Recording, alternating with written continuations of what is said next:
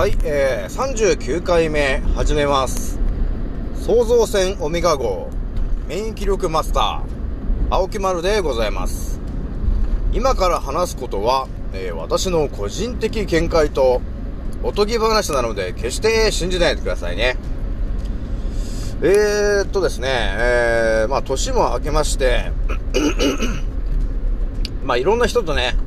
あの、お話をね、あの、年末年始っていろんな人と話をしたと思うんですけど、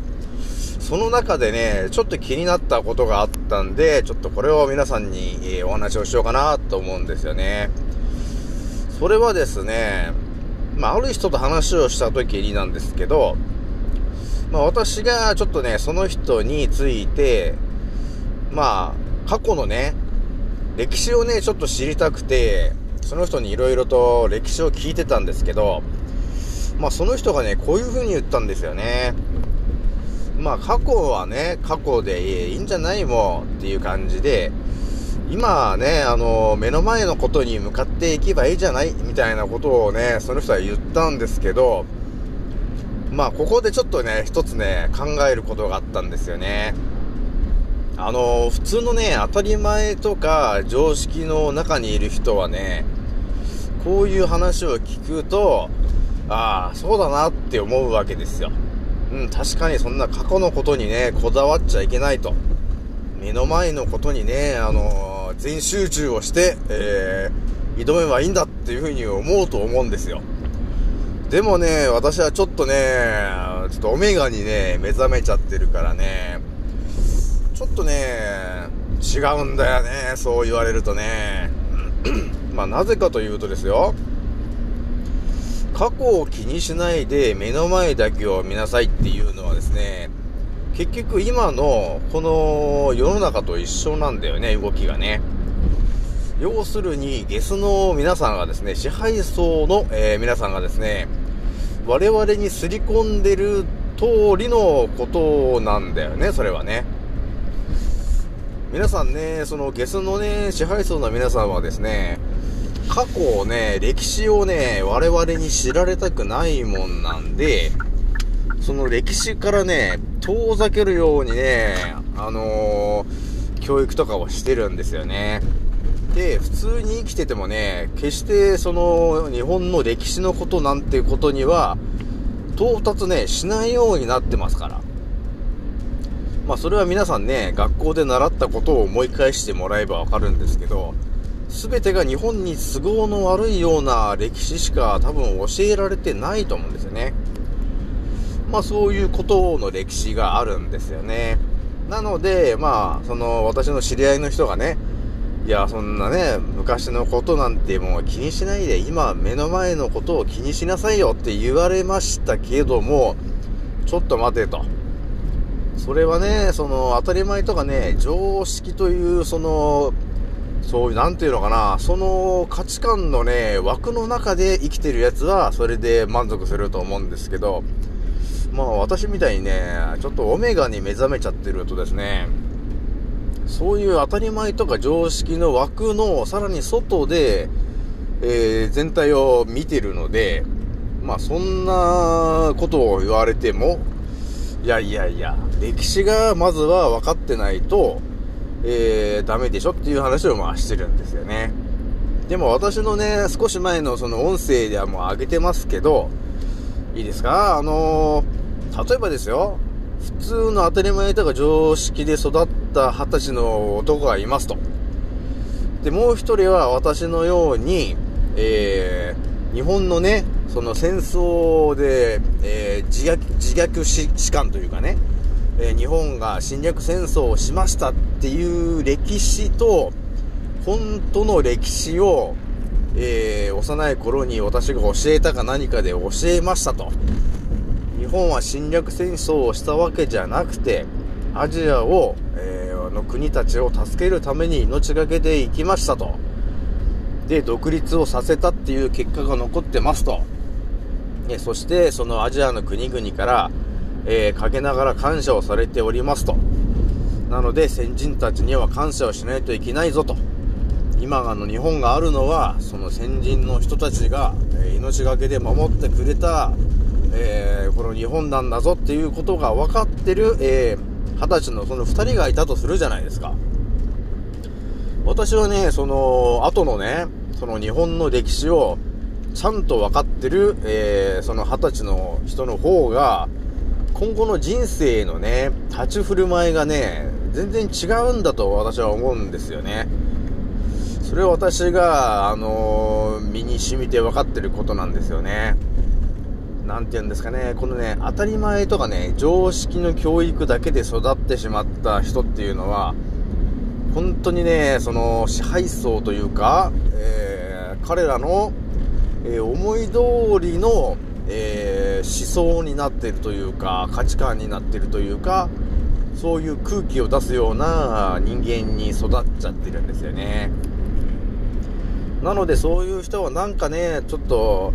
あ UFO の話をしてる、してる人とかね、その都市、都市伝説の話をしてる人とかの話を聞いても、脳がね、拒絶しちゃうんですよね。あの人はおかしい、おかしい人だ、みたいな感じで脳が拒絶するように、もうすでに脳が仕込まれちゃってるんで、まあ私の話も特に、えー、頭に入ってこないので、えー、停止ボタンをピッと押すって感じになっちゃうんですよね。まあとりあえずそういう風になってるんですよね。なので、えー、私はね、あの、声を大にして言いますけど、まずは、自分のね、その住んでる国の歴史をしっかりと学んでくれというところから強く私は言いますよ。言いたいと思ってるんですよね。なので、歴史のね、ほんと歴史の一つ一つをね、とっても、知ってるか知らないかで、本当にね、あのー、その人のね、人生がね、180度変わることになるんだよね。っていうことを私は思ってるんですよね。まあ、それが私がやってる、なんだろう、いい例なのかな、私がね。当たり前とか常識の中にいた、その5年前ぐらいの話ですけど、その時はね、本当にね、疑問に思うことがなかったんですよね。まあ皆さんも同じですかね。あの、政治家とかをね、見てもね、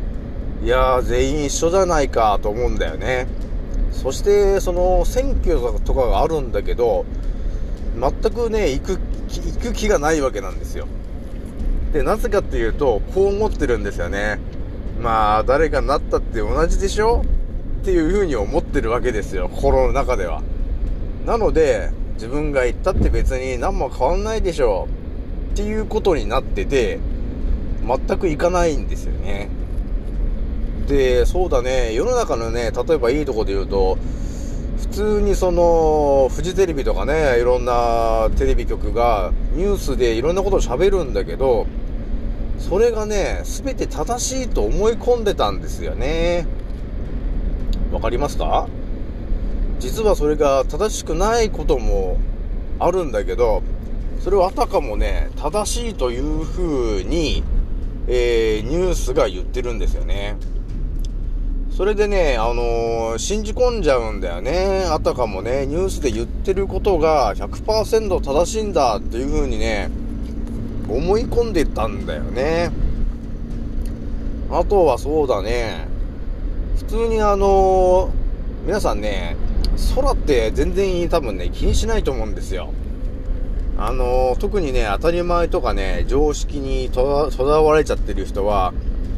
空をね、じっくり見るっていうことがないんだよね。なので、空がどうなってるかっていう疑問を今多分ね、全く持ってないと思うんですよ。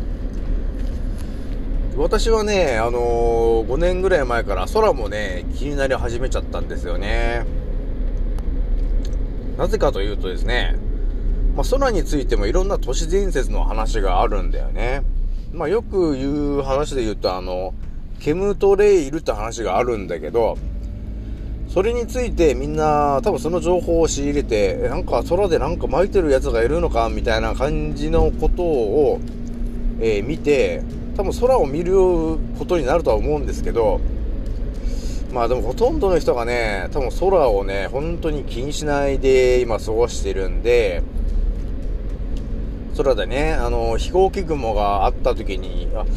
ケムトレイルかなあれはなんてね。ケムトレイルか、いや、コントレールかなんてのことになってるとは思うんですけど、それをね、本当に調べると、まあ、あの、普通にあの、全日空とかね、あのご存知の飛行機が空で、あの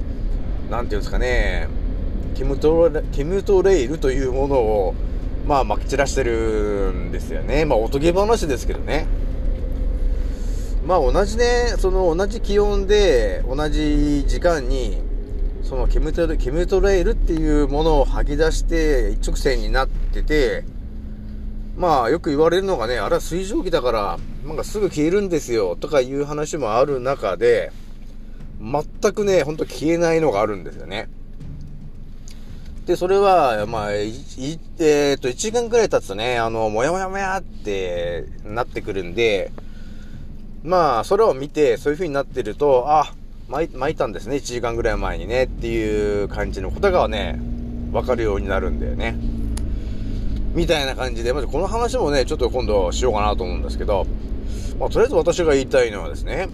えー、歴史っていうのはとてもね、大事なことなんですね。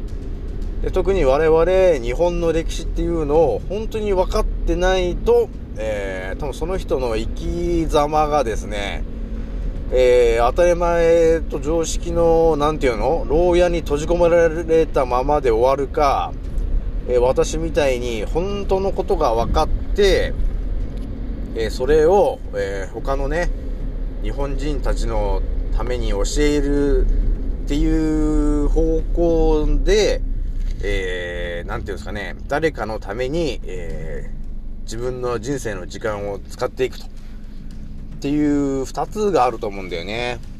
で、私はどっちかっていうとなんかもう自分のためっていうよりも、あの、誰かのためにやってる感じが多いんですけど、まあね、私みたいに、その、まあ、オメガと言ってますけど、まあ、オメガみたいな感じにな、かんえー、視点で物事を捉えてる人っていうのはそこ、そこそこいないんですよね。まあ、YouTube とか見てもらえるとね、えー、まあ、いろんなね、私よりもすごい人がいっぱいいるわけですけど、まあ、結構な、ほとんどの人はでもね、なんて言うんですかね、そのゲスの方にもう寝返っちゃってて、もう裏からお金をもらってるような人が多いんだよなぁと思ってんですよね。で、まあ、なんだろうね、その宗教みたいな話もあるんですけど、でも私は特に宗教に入ろうとは思ってないんですが、なんて言うんですかね、本当に誰かをね、幸せにしたいっていう、その宗教団体みたいなのがあるんだったら、まずは日本の歴史をちゃんと教えてやればいいのになと私は思うんだよね。そうじゃないとね、その、ゲスとかね、その、支配層が思ってるままの価値観の人なんで、結局幸せにって言われてもなんか違うんだよね、私が思うには。まあ、私がまず皆さんに教えたいのは、まずは歴史を教えたいんですよね。っぱり日本の歴史が本当に分かってないと、あのー、ダメだと思うんだよね。むしろ知ってないとおかしいと思うんだよね。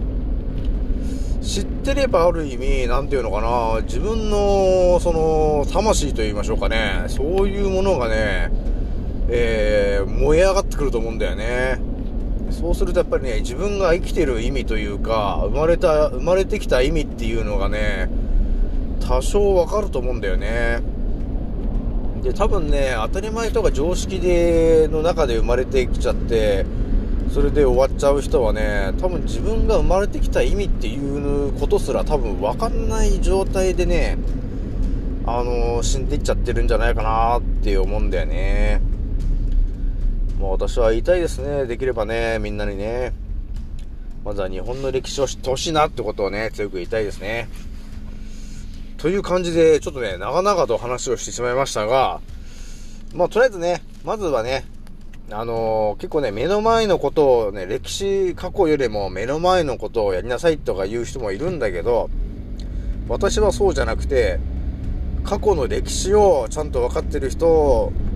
でないと、えー、その目の前に見えてる背景も違うしね、そのね、見え方がね、全然違うわけですよ。普通の人みたいにね、その、なんていうのかな、一直線の道しか見えてないようではダメなんですよね。で、それを日本の歴史とかが分かってくると、もっと範囲が広く世の中を見ることができるので、そういう人が増えてもらうとですね、えー、とりあえずね、あの、たくさん増えてもらうと、ちょっとゲスの皆さんがですね、ちょっと困ることになる可能性が高いんで、えー、私はそういう人たちを増やそうかなと思って、えー、このアンカーっていうので、えー、ガンガン叫んでんですよね。はい。というわけで、ちょっと長くなっちゃいましたけど、えー、私の伝えたいことがちょっと伝わったかな？はい。というわけで、次の音声でまたお会いしましょう。またね